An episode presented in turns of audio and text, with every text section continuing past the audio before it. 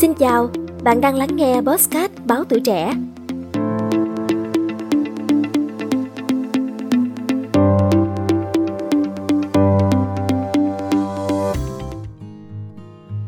Cedarbot là robot sống đầu tiên được ra mắt vào năm 2020. Quá trình thí nghiệm cho thấy chúng có thể di chuyển, làm việc theo nhóm và tự chữa lành. Xenobot có đường kính chưa đến 1mm và được hình thành từ tế bào gốc của loại ếch có vuốt châu Phi. Nay, các nhà khoa học Mỹ cho biết robot Xenobot này đã có thể sinh sản, nhưng cách chúng sinh sản cũng không giống như thực vật hay động vật.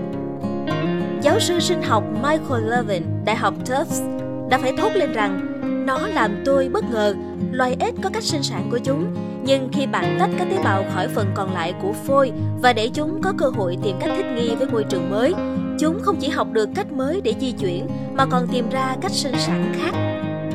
Ban đầu, Xenobot có hình cầu và được tạo ra từ khoảng 3.000 tế bào. Xenobot có thể tái tạo, nhưng điều này chỉ xảy ra trong những điều kiện cụ thể.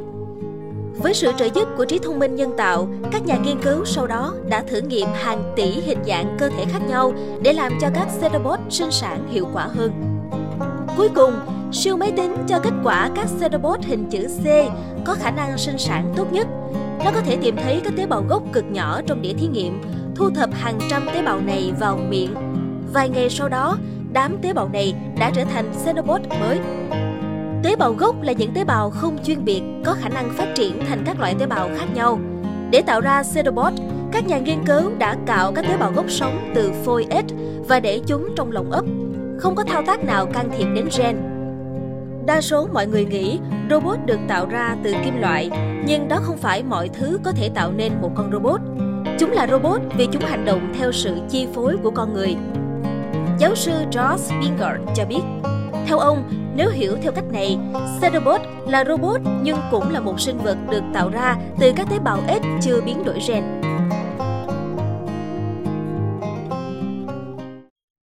Cảm ơn bạn đã lắng nghe số podcast này. Đừng quên theo dõi để tiếp tục đồng hành cùng podcast Báo Tuổi Trẻ trong những tập phát sóng lần sau.